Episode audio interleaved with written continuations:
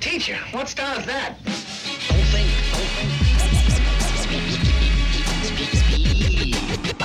You are now listening to the Bishop Chronicles. Bishop Chronicles. You must learn. Right, right, right, right with me. it's my own secret technique. Even Crips and Bloods hear my thuds. Fee, fi, fo, fum. Yo, fool, where you from? West Side. Hey, yo, yo, yo, yo. Thank you for listening to FarsideTV.com. You are locked into Side Life Radio, and as always, I am your host, Adisa the Bishop, aka the Black Dragon of the West Side, aka Zato Ichi, aka the South Bay Shogun, Shogun, Shogun, aka the Iron Hook Assassin. You know that's the realest right there, boy. Aka the Black Cortez Killer, Killer. Mhm. Yo. Ain't nobody out there triller than me, homeboys and girls. Bishop Chronicles is the world's first podcast dedicated to giving you West Coast perspectives on hip hop, health, and fitness trends. Ain't nobody, not one of y'all, say one of y'all is that you know, you know you not. Ain't nobody out there lacing your cranium with this here vibranium like Adisa the Bishop. So you can be down now or you can bow down later because the West Coast OGs, we stay greater, greater, if it greater, if greater, if, if, if it greater, greater. Yeah. Listen, if this is your first time tuning in, understand this may not be the best thing. About a show enough is the West thing. About a show enough is the West thing. About a show enough, show enough, show enough, show enough, show enough is the West thing. Yeah, ing, ing, ing, ing, ing. I'll take you to church every week, boy. Before I get all crazy, because you can hear I'm already in that mood. you know what I'm saying? If you heard this show, you already know where I'm at, boy. Um, a subscribe iTunes, Spotify, a Mixcloud, a Libsyn, uh, YouTube. You know what I'm talking about? Stop playing. Subscribe to your boy. Leave a comment. Leave a comment. You, a, you be on this phone all day, especially because of the lockdown. Oh, blah, I'm just chilling. What you doing on my phone? On my phone? Then get on your phone and be like, hey, this is a dope show. Hey, everybody should listen to this. Hey, this dude got some dope perspectives. Hey, has anybody ever noticed how debonair he is? I mean, you don't have to say the debonair part, but the rest of it you should say. And you know what else I need? Yo, the BCP Army. Look up at the sky and listen to the conch shell. I'll blow the conch shell. The BCP Army is growing. The numbers are up all the way. I'm waiting for Jay Z to be on my remix, you heard? All the way up. We ain't stopping. What I'm saying is, pass a show on. Maybe it's not this show. I mean, you should pass this show on. This one's straight fire. Stop playing. But I mean, there's the RZA show. There's the Tupac show. There's the Nipsey Hussle show. Coronavirus, stop playing. If you're trying to be healthy, you really need to listen to that coronavirus episode. Yeah, I mean, um, Jamie Kilstein, you know what I'm saying? I mean, we just had my boy MC Nice on talking about the evolution of Christian rap. And last week, Shamari Smith, huh? 93 till? Boy, you better listen to that episode. But for real, pass one show on to one person. I don't need you to email all your friends, whatever. And the other thing, the other thing that is important is uh actually really easy. You know what I'm saying? Um take a quick screenshot of your phone while you're listening to the show, post it on your Instagram, and tag at Bishop Chronicles. You can also follow the OG at Real Hip Hop Chess. But tag Bishop Chronicles at Bishop Chronicles. Uh, it can be your phone. It can be your uh, your car. You know what I'm saying? On the dial. You know what I'm saying? Maybe put it in your stories. Play a few seconds of of the podcast and tag. And you know we're gonna shout you out. You know we gonna shout you out because all we do is give love. You ain't never gonna say, "Hey, hey, you listen to Bishop Chronicles, bro? They was hating last week." Ain't nobody hating out here, blood. It's all love. West Side thugs. just for the record, I do zero drugs. This is all me, naturally, uncaffeinated in the morning before a meal because I intermittent fast. I wake up like this. Troubling for some. And now it is time for the heartbeat props. What are heartbeat props? You wonder? I explain. Heartbeat props are when you give people props while they're living and you don't wait till they die. Um, this is something that we've been doing for a very long time on Bishop Chronicles. If you in the BCP army, you are someone that has gratitude and you recognize that human beings are like interdependent creatures who rely on one another for sustenance, inner peace, community, etc. And so you take a minute to call three people for 5 minutes and tell them how they've impacted you. Tell them that you appreciate them, why you love them. This is important, okay? recently um a friend of mine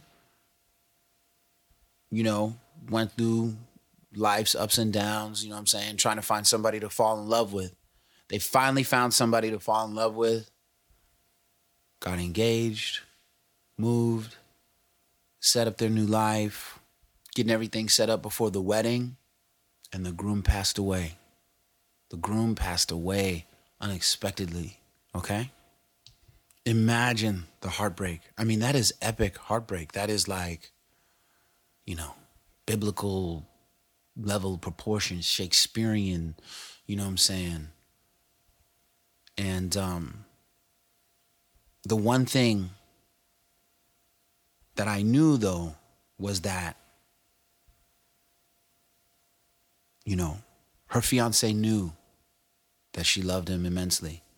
And he knew that she loved him, vice versa. It was all good. My point is, is that you can never take anybody or any moment for granted, especially in today's world. So, all of my heartbeat props today are for my people in St. Louis. If you know me, you know I've I, I have a very deep love affair with the city of St. Louis um, despite a lot of its obvious, you know, political and social and racial problems. I love that city. I love the people of that city. And um, I'm going to give some heartbeat props out to some people who I know. In fact, I'll tell you, I believe that Oakland and St. Louis should be like sister cities. Or are they? Did somebody tell me that? I don't even know anymore. If they're not, they should be. And if they are, then we needs to do more. Um, but real quick, uh, one of the dopest artists I ever met, one of the coolest, funniest, deepest, darkest, most gifted dudes I know. Bipolar underscore holiday. Follow that man. Uh, Bipolar holiday blood. You are my G. I love that we've stayed in tune all these years. I can't wait to get back out there. You know what I'm saying? And uh, do some cool stuff with you. I appreciate you and I applaud you on the skill of your art and the courage with which you do it. So thank you. Uh, next up, my man Tef underscore Poe. T E F underscore P O E. Bruh. Tef Poe is one of the realest, most savage MCs um, to talk about politics and race issues, not just effectively lyrically, my boy got them drum beats. Boom, boom, boom, boom, boom, boom, boom. Yo, Tef is one of these guys who the establishment is always unsure of. He's one of these guys that frustrates a lot of uh, standard issue black quote unquote activists and he challenges them, you know, from a place of love for his people, you know. Um, and I have watched him over the years do a lot of amazing things with his art and with his education. And it is impressive. So salute to Tef underscore Poe. You need to follow these people when I tell you about them, bro. I'm not just saying it just to be saying it, bro. And then at Midwest Avengers. Midwest Avengers is a dope crew from St. Louis, been around for a long time, doing a lot of positive uh events like Slump Fest, you know what I'm saying? Really dope. Um if y'all are not up on Paint Louis, which is um they got the largest graffiti wall in the world or something. Maybe it's just America. I need to go check. It's gigantic and it's beautiful. And once a year, everybody goes to Paint Louis and they just bomb this whole wall. You know, Slump Fest is popping. Everything's Midwest Avengers are right in the center of that. And so I wanted to salute the Midwest Avengers. You know what I'm saying? Because coming off the High Road show, I really been thinking about the contributions of the Midwest Avengers. And so I had to shout y'all out. And I want to thank all three of y'all for being dope people for the city of St. Louis and trying to bring out the best of St. Louis hip hop. You know what I mean? Respect. And now it's time for what? The West Coast Word of the Week, brought to you by the streets. Stop playing, they'll kill you. The streets. West Coast Word of the Week is Cutty. Cutty is a casual adjective that you use to substitute for sketchy, right? The cuts refers to a dangerous or crime ridden part of the town. So you touch down, you know what I'm saying? Hey, what's up, man? You know what I'm saying? Trying to get out here, bro. You know what I'm saying? Uh, where the chicken and waffles at? And then an unknown West Sider of unknown origin says, Chicken and waffles? Fool, you ain't Los Angeles. This the Bay. Now they used to have a chicken and waffle spot over on Broadway and Whoopty Wap, but that there is gone, man. What you need to do, hey, and if you if it was there, you don't even want to be there because it was off in the cuts, bro. It was hella cutty, bro. I.e., you would get jacked if you went. Stay out the cuts of the O, man. What you need to do is go over to Berkeley and go to Angeline's. You know what I'm saying? They got that southern cuisine right there. You know what I'm saying? Get that crawfish etouffee. You know what I'm saying? Uh, uh, uh, uh, uh some of them hush puppies, boy, plat out. And it's not in the cuts. You heard? Go there. The plug for Angeline's was unpaid. Know that. So if someone say like, "Hey, what's up, dude? Where you stay at?" Oh man, you know I stay off in the cuts. He ain't trying to tell you where he's at, but he's letting you know he's from a shady spot where you will get banked on. Bing boom. You know what I'm saying? And maybe molly whopped, maybe stole on. Tune into the last episodes for that clarity. And there is your West Coast word of the week, brought to you by the streets. We rob. And now it is time for the haiku of the week. A haiku is a Japanese poem of 17 syllables, three lines. The first line is five syllables. The second line is seven, and the third line is five. These are Japanese poems, and they do not have to rhyme. They don't have to rhyme. Most of mine do. This one does not. If you've heard every episode of Bishop Chronicles, you know every episode will always rock with a haiku and they are different themes. Sometimes I do them about jujitsu. Sometimes I do them about stoic philosophy. Sometimes i do them about islam. Sometimes i do them about chess. Like i have i have a whole book of um haikus. This one it's always based on whatever i'm where i'm kind of at. I told you you know what i'm saying? I'm really going hard in the paint in terms of the internal journey. I'm working out harder. I'm i'm eating better. I'm really kind of uh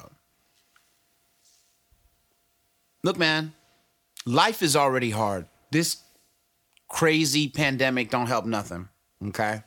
And so rather than crumble to a lot of this stuff, what I'm doing is I'm going inward. What does that mean? It means that I'm doing work on myself. It means that I'm reading. It means that I'm praying. It means that I'm meditating. It means that I'm exercising. It means that I'm doing yoga. And I spent a lot of time this week having breakthroughs um, from doing things I didn't want to do, like work out. It's hard to work out during this time. It's hard to work out when you don't know if you're to live, if your loved one's to live, what's going on with your job. It's hard to be inspired to do it even when you know you have the time. I know you feel me. And so at the beginning of the lockdown, I was doing great two, three weeks later, I wasn't doing so great. I was having like some really hard times. And then I forced myself to go jog again. I forced myself to run these two paths called the Mount Aurelius. I give really dynamic names to my workouts and things that I do to keep me inspired. Mount Aurelius is not called Mount Aurelius. It's a big ass mountain that I call Mount Aurelius because it inspires me. Another one is called the Al Ghazali Path. Mount Aurelius is named after Marcus Aurelius. Al Ghazali Path is another hill that's pretty intense. Um, and it's it's named after a philosopher and theologian named Al Ghazali. Amazing. Anyway, I come up with these crazy workouts. You know, if you listen to the T Cash episode where we was talking about pop smoke and stuff, you know, some of the initial workouts that I have have intense names. Like the first workout that I made for somebody else that, that I made for T Cash was called the Ho Chi Minh Trail. Cause you were supposed to feel like you almost died.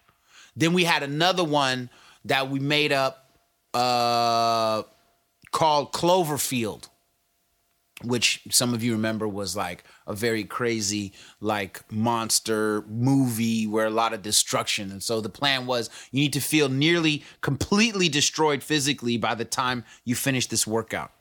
So i wasn't inspired really to do a lot of this stuff. But stoic philosophy teaches and all of the spiritual paths teach that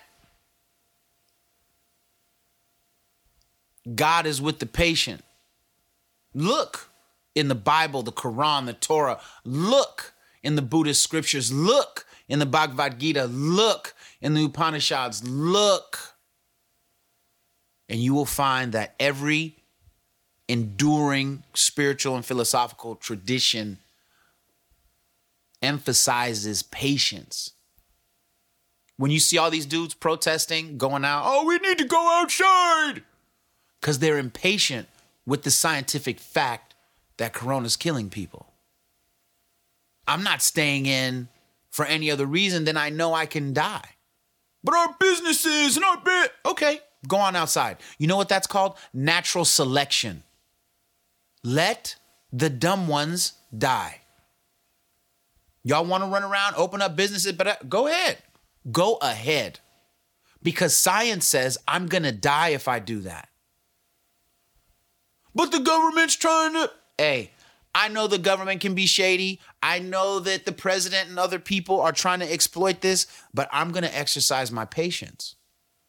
But that patience is bigger than a political patience and bigger than a social patience. You know what it's about? It's about you handling your business with the time you have on this earth right now because you have it. So I started trying to work out again, man. My leg was bashed. It hurt so bad. Like I was avoiding yoga because of my leg pain, and my leg pain was making it so the rest of my whole body was getting more stiff. So I'm working hard. I'm trying to like step up my game. I'm forcing myself to do really basic positions in yoga that I've always been better than and beyond, but I couldn't really do it without excruciating pain and I was ignoring meditation. I was ignoring meditation because I was trying to avoid from going inward to myself because there's a guy, and I'm, I'm not going to quote him right, um, but he was one of my favorite authors back in the day. I'm totally flipping out right now. But his whole thing was that a lot of times people don't do the work to discover what they say they want to discover because they're afraid of what they'll find. And that was true for me in this particular case. I was afraid of certain emotional truths about my life, about where I'm at right now, about some of my personal relationships, about just who I am as a human being. I was trying to avoid it. So I was avoiding the meditation, I was avoiding the yoga, not just because of the physical pain, but the psychological pain, the emotional pain of accepting certain truths. And so I forced myself to do the yoga. I added more strenuous elements to my workout and I was making myself meditate. My leg hurt bad for the first two or three days. And you know what happened? Third or fourth day, all of the pain in my leg went away. Not some of it, all of the pain. But I had to endure three or four days of real pain, massaging my leg, trying to keep it in position, struggling to be at peace in the basic positions. It's really embarrassing. And that's your ego. That's not a fact. That's your ego feeling embarrassed. Your knee needs that work. Your back needs that work. And I had these great breakthroughs from my meditation. I had great breakthroughs from my workouts, and I could see new definition in my body because of the consistency. And it is from that place that I bring this haiku to you. Mike, you know what, bro? I trust you. Bring me some elements. Bring me some some some some emotional strings, some inspirational springs, some inf- bring me some inspirational strings, bro. And and and some good nature sounds and let's do this haiku.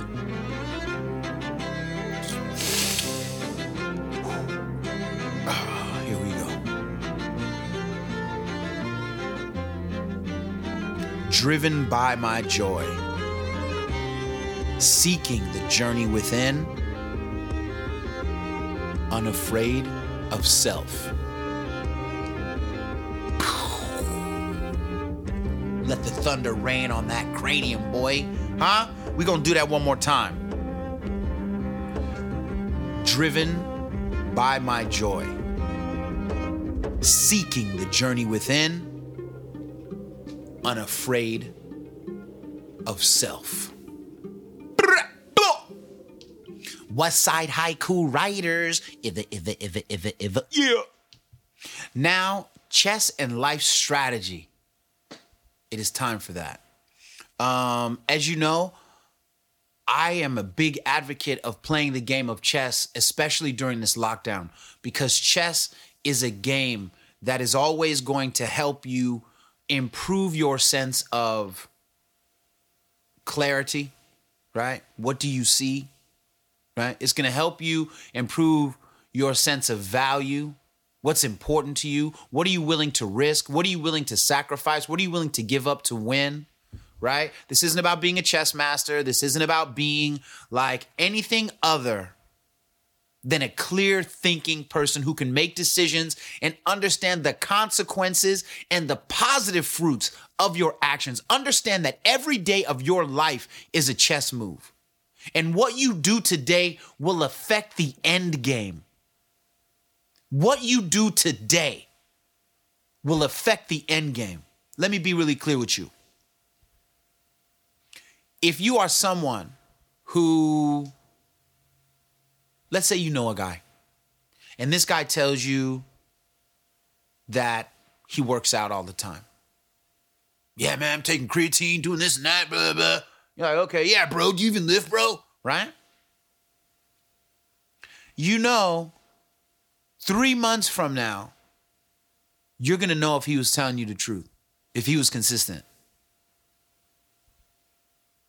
If he told you that, and he did take the creatine, but then he's just watching Teen Titans Go.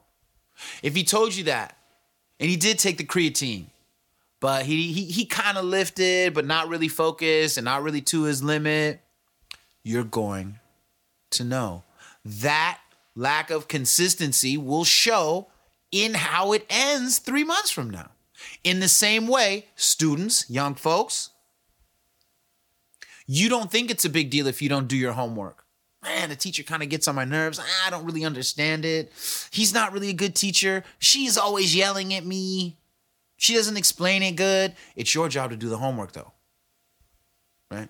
And so you don't really think that not doing your homework today is a big deal and then you don't think it's a big deal next week or the week after that and then you get a c minus then you get an f then you don't pass the final properly then you don't get out of algebra 1 which means you don't graduate you see how that's connected Do you see how this is connected? This is your real life. I am trying to help you understand that the decisions that you make today will have an impact on tomorrow. So if you're lifting weights, you're going to be stronger. If you're reading and studying, you're going to be smarter. And that's life for real. I don't know, bro. People talk about chess as like life, but I don't really see it. I don't really understand it. You're living it. You've lived it. You will continue to live it until the game is over. And the game is over when you die. And we're all going to die. We're not special. In that way, we are not special. We all die. And so you need to live and move the way you want to live and move. And if you're living and moving for anybody other than you and your joy and cultivating the best of who you are and might be, you're blowing it. So get on the chessboard. The point is, I want to talk to you about when you bring the queen out. The queen is the most important piece on the board. The queen is a piece that didn't always exist. It was originally the king and his general, his vizier. And it wasn't until the Moors brought the game of chess into Spain that the Christians and Jews played it. And one of the things that the Christians added to the game was the queen. I've talked about this on previous shows. There's a book called Birth of the Chess Queen by Marilyn Yalom for those of you that are serious about learning more. You can also read The Immortal Game by David Shenk to learn more. I'm not a hoarder of wisdom. I don't keep people from finding sources. You know what I'm saying? Oh man, that's secret. I'm not like that, blood. This ain't the Zulu Nation. Um, what I'm telling you is that you bring the queen out. The queen is your big gun. She's worth nine points. She's the most versatile. She's the most dynamic. She is the closer. She is the one that ends things. She's the one that defends fiercely.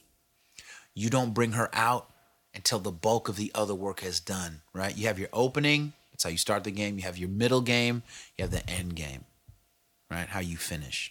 You should always start a chess game the way that uh, Josh Waitzkin wrote one of my favorite books on chess ever called Attacking Chess. Josh Waitzkin, also a jiu-jitsu player, West Side. He's not from the West Side. I just threw a dub. Um,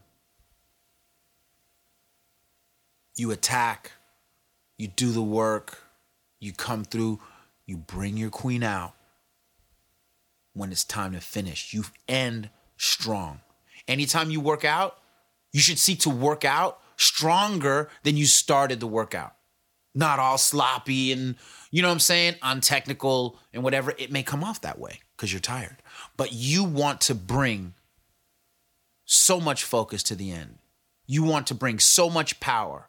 You want to be undeniably strong when you end the game. But that's only after you've done the other work.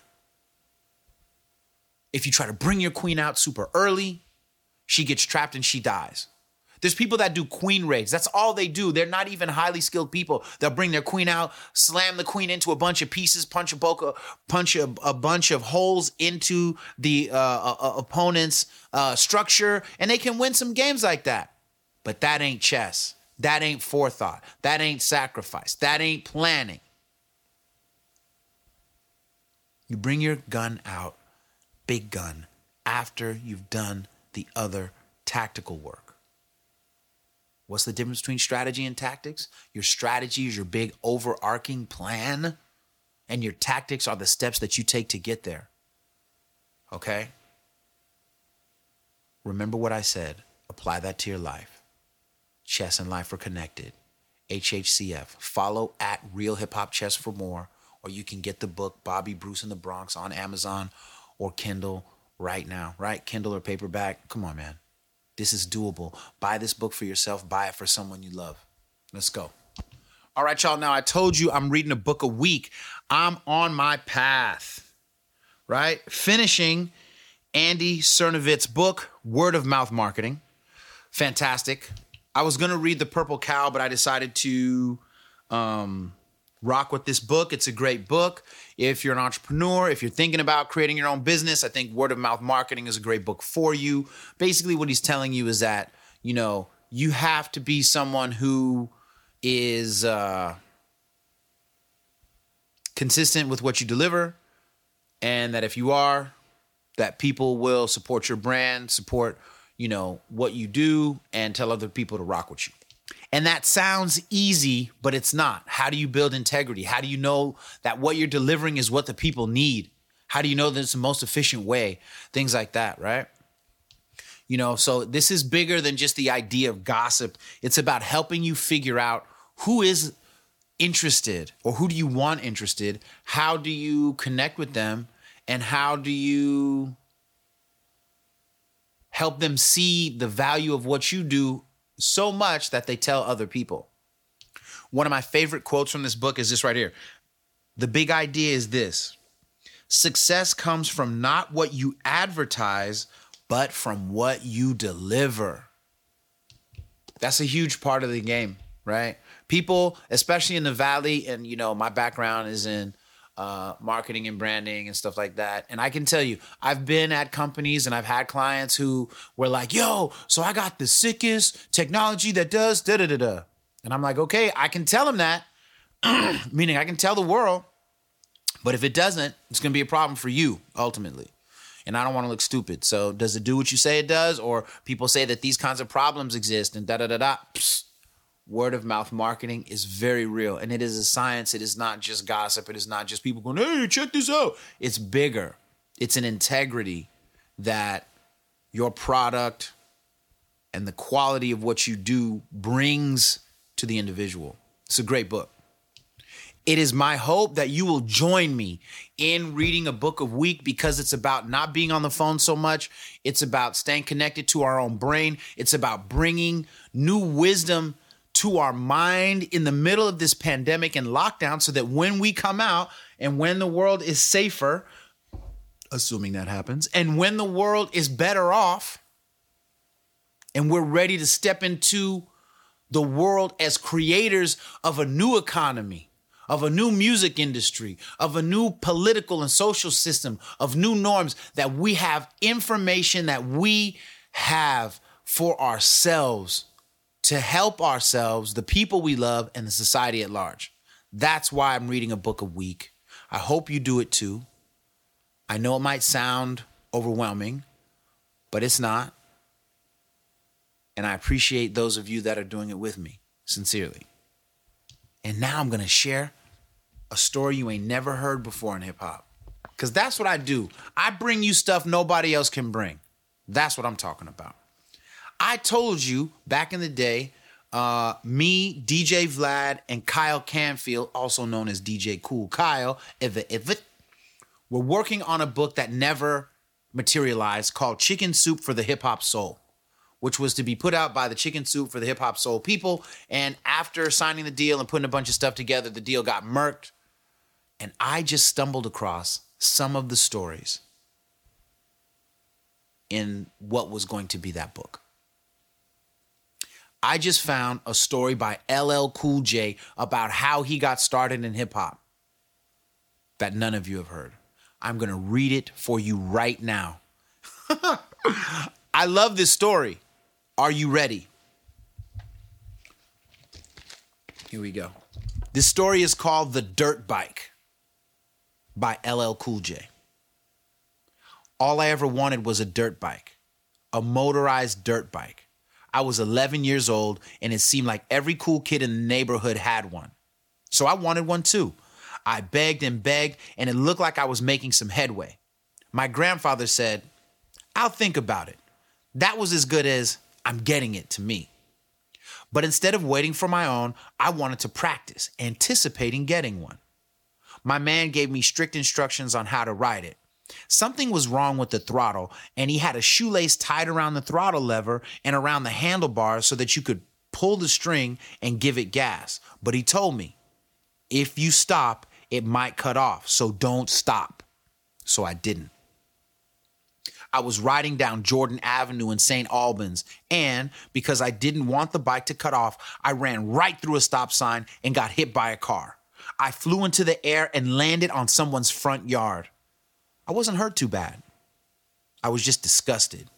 I left his dirt bike right there and walked home. I was scratched up, though, and bleeding.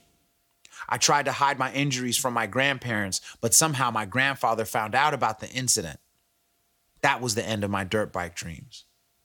But he had something better in store for me. I'd just come in one night, not long after licking my wounds and feeling sorry for myself, when my grandfather called me upstairs to the attic. He was with his best friend, Mr. Jacobs, who was like an uncle to me. I said hello, and my grandfather pointed to the corner. There sat two turntables, two speakers, a mixer, and a microphone. Yo! My eyes popped out like 10 feet out of my head, and my mouth fell open. I was amazed. I couldn't believe my grandfather would do that for me. He was this West Indian man who was very frugal. I knew he couldn't understand why I would want to have equipment to quote unquote scratch up records, as he would say. And he definitely couldn't justify spending $2,000 for some 11 year old to do that. To him, it was just ridiculous. But my grandmother had convinced him, and together they went to pick it out. He set it up for me in the basement in like an hour. He was such a wizard at fixing things. And that was the start of my rap career. With the equipment, I was able to experiment with sounds and tracks. I was able to create music and rhymes. I could stop dreaming and start doing. That dirt bike became a distant memory. LL Cool J. Tune in next week with another story. Yo, do not forget to go to my Spotify, look up some of the lists that I have on there. People be asking me what I listen to. Listen, I be listening to lo-fi reflective beats. Look that up. Lo-fi reflective beats. And the other thing that I just recently started, the other thing that I just recently started was what was hip hop philosophy, the rap tracks that make you think. Before that, we had posse cuts. All right. You know what I'm saying? Uh, I got some dope lists. Marinate with them. And now I want to talk a minute about the show hashtag Black AF, my new favorite show.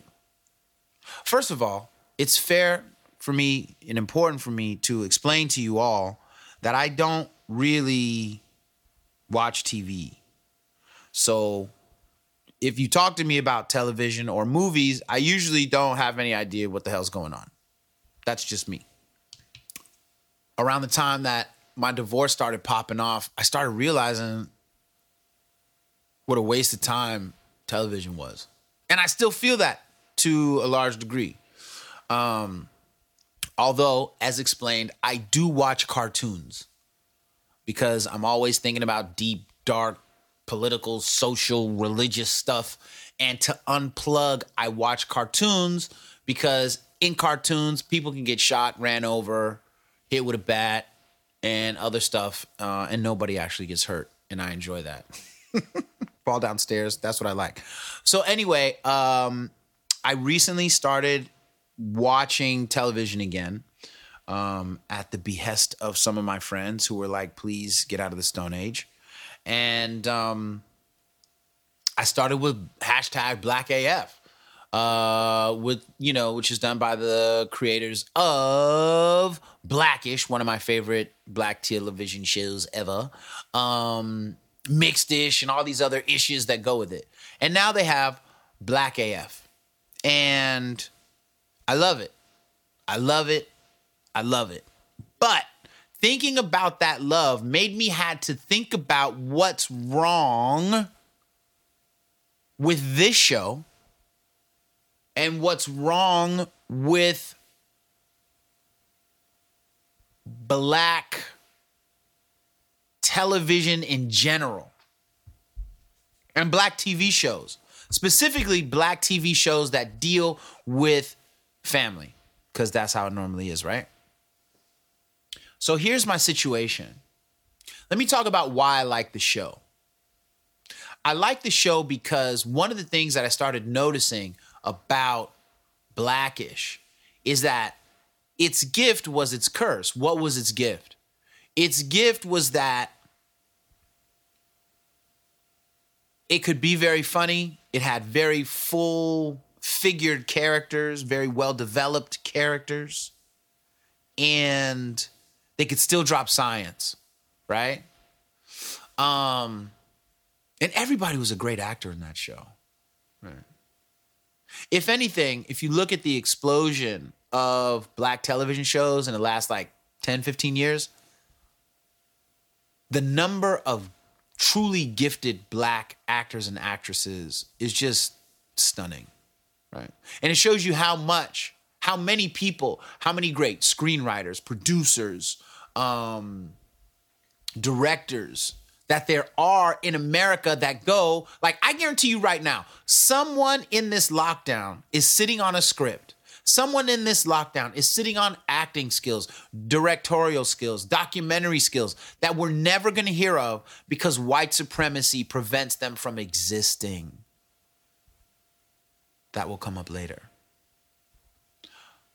But this thing about blackish, like having these moments, was the reason why I watched the show. But sometimes it felt like they overdid it. Like, remember that one that was like Hamilton esque? It was like they had slaves and people were dancing. I thought that was horrible. That was one of the worst episodes. It felt like they were trying way too hard on that one. And periodically that happens. It's, you know, no show is perfect. They're going to have these moments. But what I kind of understood coming out of Blackish and going into Black AF is that Black AF was kind of the curb your enthusiasm to Seinfeld, which would have been Blackish, right? This is a deeper look. This is a deeper dive. Um, it's going to be more funny, but it's also going to kick more science. And at times, it's going to be a little bit more dark. And Black AF is all of those things. So, you know, if you've never seen the show, I don't think I'm going to do any major spoilers here, but I might. Um, the main character is this guy who is is a big dude in Hollywood. He's making stuff happen.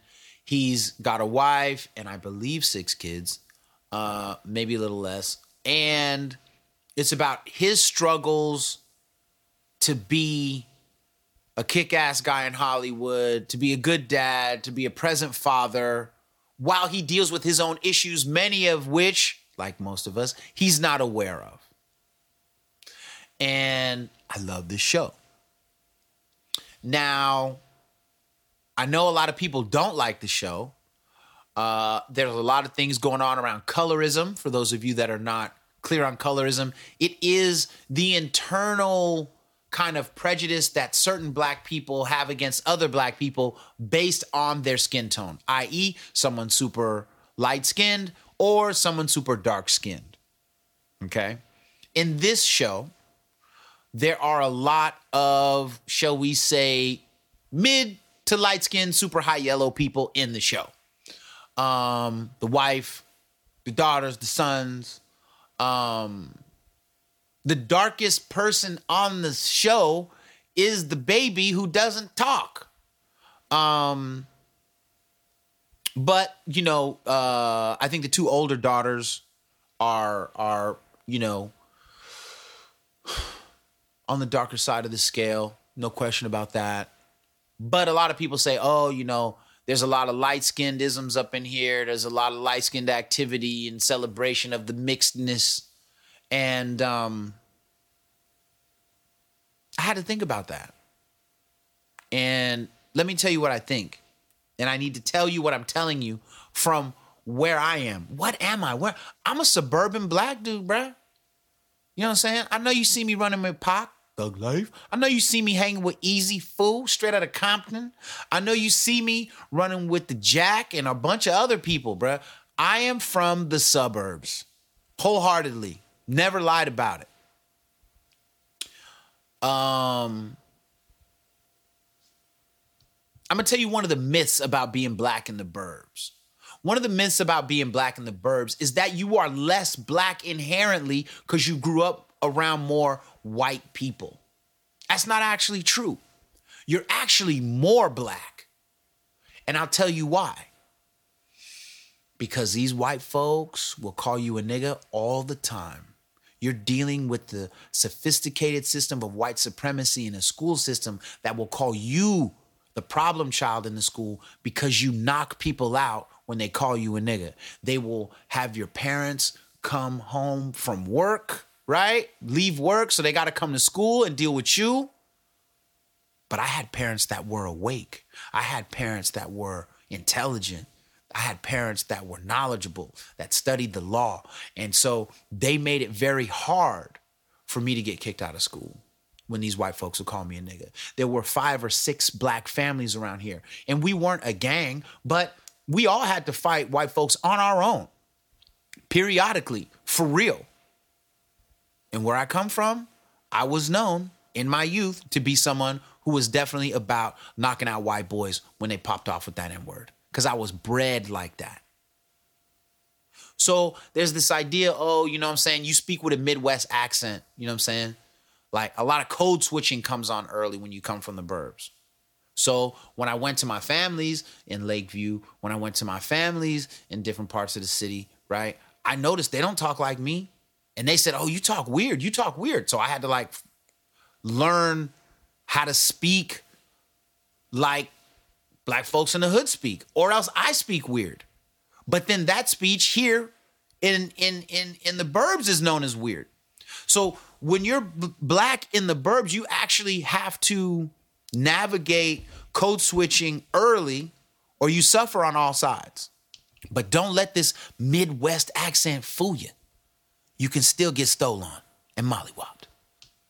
What I think a lot of people who talk about the colorism in Black AF miss in looking at all of that light skinnedness that pops off in the show is simply this Yes, they are light skinned. Some of them are hella like the 13 year old, the the the the dark hearted one, right? She's what my aunt Sherry would call light bright, damn near white. But to white people in the suburbs, she is absolutely nothing but a nigga. Just like I was. Just like the lightest, most light skinned person in your area in the burbs is a nigga to all of those white people around there. Systematically and socially, more often than not, that is the case. So when you see that, you might think, oh, it's just whatever. They're just light skinned, living it rich. They're still niggas, man. Don't matter what the car looks like, don't matter what the house is like. And white people make sure you feel that nigginess often in what they consider their hood. But onto the show itself on some deeper levels. The show itself is funny. I like the writing. I like the character development. I like the frustration. I like seeing a dad from my generation of hip hop. All the stuff that deals with the chain, all the stuff that deals with the sweatsuits and the fashion, right? All the stuff that it deals with, like raising a black girl and seeing her dance and looking at her through the lens of white people and how they see black women and girls, right? My favorite is the fatherhood episode where they talk about how black fathers don't get the same shine as black mothers or fathers, period, despite how much the reality of black fatherhood is against the stereotype. It's a great show. But in all of the debate around it, it started making me think about my journey in black television, right? Again, don't let the fantastic smooth skin and smiles fool you. I'm 50 years old. And so I started remembering when I was young, Good Times was the main show. Okay. And while my father allowed me to watch Good Times, he did not allow me to watch The Jeffersons because The Jeffersons he felt was coonery. And I watched a few episodes of The Jeffersons when I was young, when my dad wasn't around. And even though I was young, I saw fools was cooning on there. Even though I didn't have a sophisticated understanding of black and white society, I had endured enough racism to understand that that wasn't a good look for black men and women.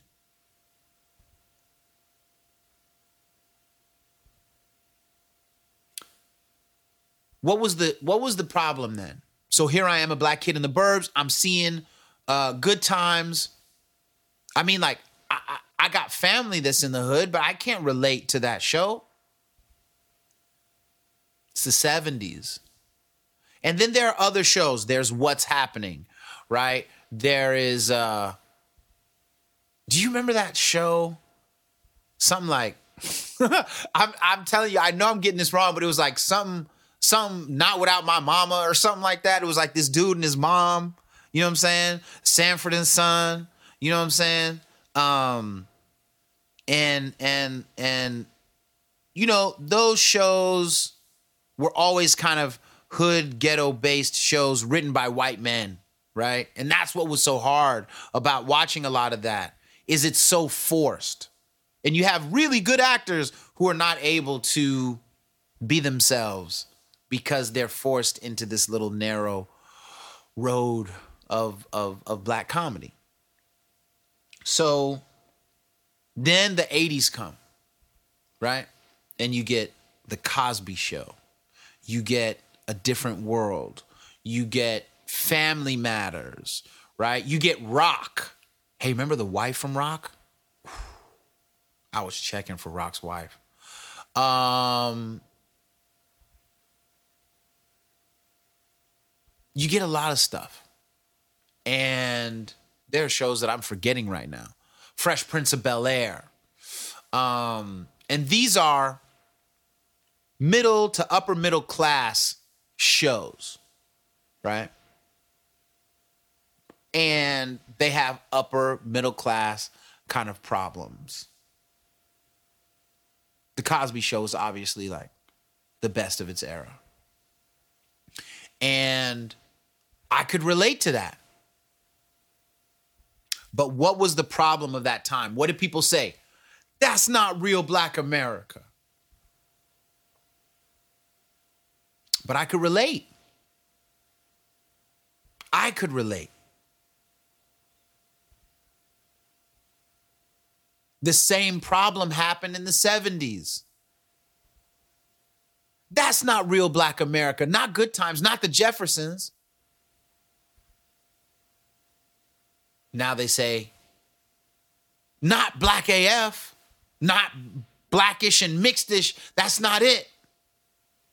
Right? Then we're not even talking about all the Tyler Perry shows, which have myriad problems within them. Because I don't know what to make of Tyler Perry. I I I struggle with with who he is. Because I say I don't like to see all these black men dressing like black women to get on TV. And that ain't got nothing to do with being transphobic, homophobic, or nothing. I don't like it that so many black men have to wear a dress to become famous on television and film. If you wonder about that, you should look up the Dave Chappelle discussion. I think it's with Oprah on the same subject, or maybe he talks about it in some of his stand up. I know he addresses it. That's always been a problem for me. Ever since Geraldine, that was a problem for me as a young boy. Remember the Geraldine doll? You don't remember, do you? I remember. Anyway, the problem that I have with Tyler Perry is that I see him do all of this stuff, which I feel is super like stereotypical and whatnot. A lot of the shows are spin-offs of a spin-offs of a spin-off, and it all looks the same to me. But it's resonating. So I have to give it the nod.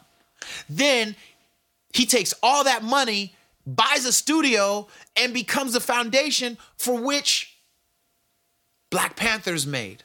A movie that made me cry in the first five minutes just because I saw black women looking so honored, beautiful, divine, and wise in those first few seconds that I cried because I never saw black women like that on a big screen. So I got all kinds of conflict around Tyler Perry. But ultimately, I'm grateful for him and what he's brought to black entertainment. And then we have all of these love and hip hop shows, which, quite frankly, I really don't like those. I don't like a lot of these shows that have black women dressed in these beautiful, elegant things, slapping each other, calling each other hoes, black men tripping out, uh, abusing them mentally, sometimes physically and emotionally. And that is being championed as what love is and what hip hop is. And it's not love and it's not hip hop. It's horrible. It's the nightmare of our ancestors. But it's entertainment and it makes money, so it stays. Meanwhile, I'm watching people talk about Black AF like it's like the worst show ever. Like it's a hijacking of something, of wokeness, of what I don't know. What I'm telling you is at the end of the day, what I realize contemplating how much I love Black AF and I see it as like, you know, as black people have been able to grow, we're able to tell more stories. So, first, back when I was young, hood stories and comedies like uh, Good Times. Then you get the middle class and the beginning of an upper middle class in Cosby Show, A Different World, and and and Fresh Prince, right? And now fast forward, Black AF, high class black people comedy. And people are complaining the entire way. The entire way. So, what is the problem with Black AF? The same problem with Tyler Perry, the same problem with Love and Hip Hop, the same problem with the Jeffersons, the same problem with Good Times, the same problem with Everybody Hates Chris. Oh, I love that show. Um, and you know what the problem is? Look to your left and look to your right. Seriously. I'm about to tell you. White supremacy is the problem with all of these shows. Understand that white supremacy, by the definition of Neely Fuller Jr., look that up. I'm not going to tell you what it is, but it's not just white folks like burning crosses. White supremacy is a system. My point is that ultimately, everything wrong with black television is what's wrong with how white supremacy warps how black people tell their own story. No matter what story we tell, there's always going to be a segment of black America that's not happy because it doesn't represent them. I couldn't relate to good times, but I could relate to Bill Cosby. In fact, my nickname in the late 80s, early 90s, some of my homies used to call me Hux. H U X. What up, Frisbee? What up? What up? What up, Ebony F? Huh? What up? They used to call me Hux for Huxtable because I had a mom and a dad. And I had, you know, uh, uh, uh, a dad who wasn't always yelling and slapping the shit out of me. I had I had a I had a mom who cooked and was nice and had a job and you know what I'm saying? Huxtable. But there were a bunch of people that couldn't relate to Bill. Now there's a bunch of people that can't relate to Black AF and Blackish. The point is is that black people, black love, black families have been taken by the neck in a stranglehold so tight by Hollywood that we can't even tell our own stories. We can't tell enough of our stories. They're all valid. That's the pain. Is that what's happening on Love and Hip Hop to a degree is real. But so is Cosby. So is Good Times. So is Everybody Hates Chris. We don't have enough space to tell our story. And nobody even cares about the black family outside of comedy. The fact that all of these shows that I'm talking to you about are comedies is proof of white supremacy. Because if our families can't make white people laugh, they are ignored. If our black families can't make you chuckle, it's off. It doesn't happen. Where is the black version of the TV show Dallas? A very famous white soap opera, nighttime, whatever. Where is the black dynasty? Where is uh uh so many of these deep family conflicted shows with white folks? Where are the stories of black teen love like 90210? We don't have them because no one cares.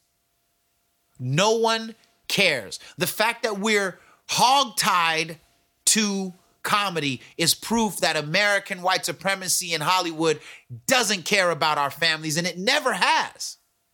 So, what that made me realize is that I love all black television, meaning even the stuff I hate, I want it out because at least it's out. At least it's out. When I see good black mothers on television, I don't care whether she's light or dark.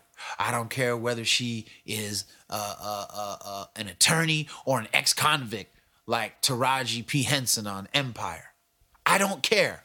I want to see a black mother. I don't care if the kids are light or dark. I don't care if they're gay, straight, somewhere in between. I don't care. I want to see more black families. There's nothing wrong with Black AF. There's nothing wrong with whatever show you like. The problem in all of black television is white supremacy. This is Bishop Chronicles. This is Side Life Radio. This is FarsideTV.com. This is West Coast perspectives on hip hop, health, and fitness.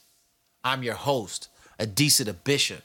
I will see you next week. Oh, wait. Before I end, I have to give you the health tip. What is the health tip? Let me tell you what the health tip is. People are talking about what's going on in the hospitals. People are talking about corona. People are talking about all this stuff. Let me just help you out. I don't know what your health insurance situation is like. I don't have any. But let me tell you what the reality is. Something I figured out years ago from a fantastic black woman named Mrs. Lightfoot. Isn't that a beautiful name? Miss Lightfoot. I love Miss Lightfoot. I wish you could see Miss Lightfoot. I'm to give her some heartbeat props. Thank you and God bless you, Miss Lightfoot, for being a beautiful, fantastic lady with a great smile. Okay? And thank you for teaching me about education and all of the problems inside the American school system for black boys and girls and kids in general. In any case, Miss Lightfoot gave me a book that changed my life. And it was called Back to Eden by Joseph Kloss with a K, K L O S S. Get this book, Back to Eden. Okay? It's a book about food, but it's not just a book about food, it's about how different foods, the properties in them, the ailments that they fix. So I was able to create, I did this for, for my ex wife. Um, diets based on what they need to eat. And this helped me create diets for myself, diets for my children. I figured out how to cure my son's eczema with Back to Eden. I figured out uh, how to enrich uh, our family's iron intake with vegetables because what Dr. Kloss shows, I don't even think he's a doctor, he was a farmer, uh, is that if you take iron pills, your body doesn't always absorb the iron, but when you take it through food, it always does. Right? So for women that are iron deficient, what foods are going to help them have more iron? That's what I did. Right? There's another book that I got from Dr. Peter Goldman called The Rays of the Dawn by Dr. Thurman Fleet. Now, the difference between doc, Dr. Fleet's book and Dr. or, or Joseph Kloss's book is that Kloss's book is more like a dictionary. You're going to go through it and see, oh, asparagus. Oh, that'll help do this. Then you- you'll see like affliction based diet. You need an affliction based diet. What are you lacking? This book will help you figure it out. The Rays of the Dawn is different. It's about fundamental principles around health. I suggest you read that first so that you can understand the body, what makes it thrive, and stuff like that. What is my point? Why am I telling you about these books? Because look at the system around you. The health system's broken. You looking for a doctor? Look in the mirror. You the doctor. You looking for a healthcare practitioner? Ha, check back in the mirror. That's you, player. Ain't no hospital, ain't no healthcare. Bottom line is, unless you need something immediately cut out of you or you're hemorrhaging or something, you the doctor. This is the new world. Don't talk to me about what you ain't in the mood for. You better figure out your health yourself. Figure out your health yourself. You are the doctor. Your house is the hospital. That's the health tip. Bishop Chronicles. Subscribe, tell a friend, pass it on. West Coast forever. Teacher, what star is that? Don't.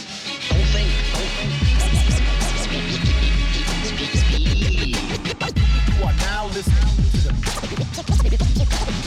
Bishop Chronicles. Bishop Chronicles. You learn. Right, right, right with me. it's my own secret technique.